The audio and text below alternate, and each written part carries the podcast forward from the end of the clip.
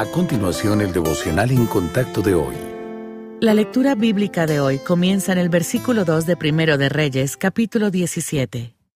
Y vino a él, a Elías, palabra de Jehová diciendo, Apártate de aquí y vuélvete al oriente, y escóndete en el arroyo de Kerit, que está frente al Jordán.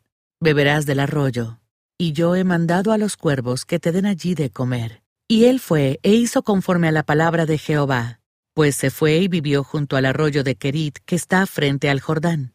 Y los cuervos le traían pan y carne por la mañana, y pan y carne por la tarde, y bebía del arroyo.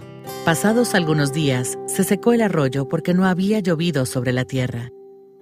En Isaías 55, versículo 8, Dios declara, Mis pensamientos no son vuestros pensamientos, ni vuestros caminos mis caminos.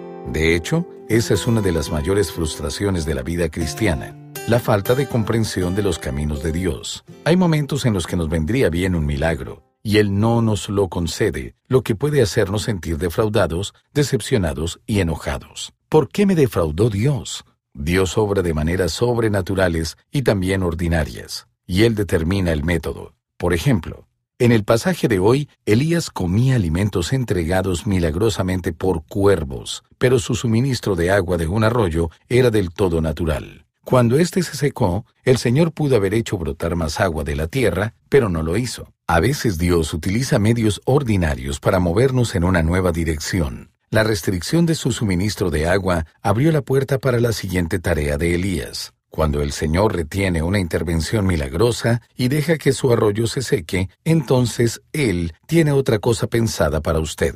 La actividad de Dios en los aspectos comunes de la vida es tan milagrosa como su intervención sobrenatural. Busque su huella digital en las actividades rutinarias del día. Él está ahí, abriendo y cerrando puertas, poniendo fin a una oportunidad, pero iniciando otra.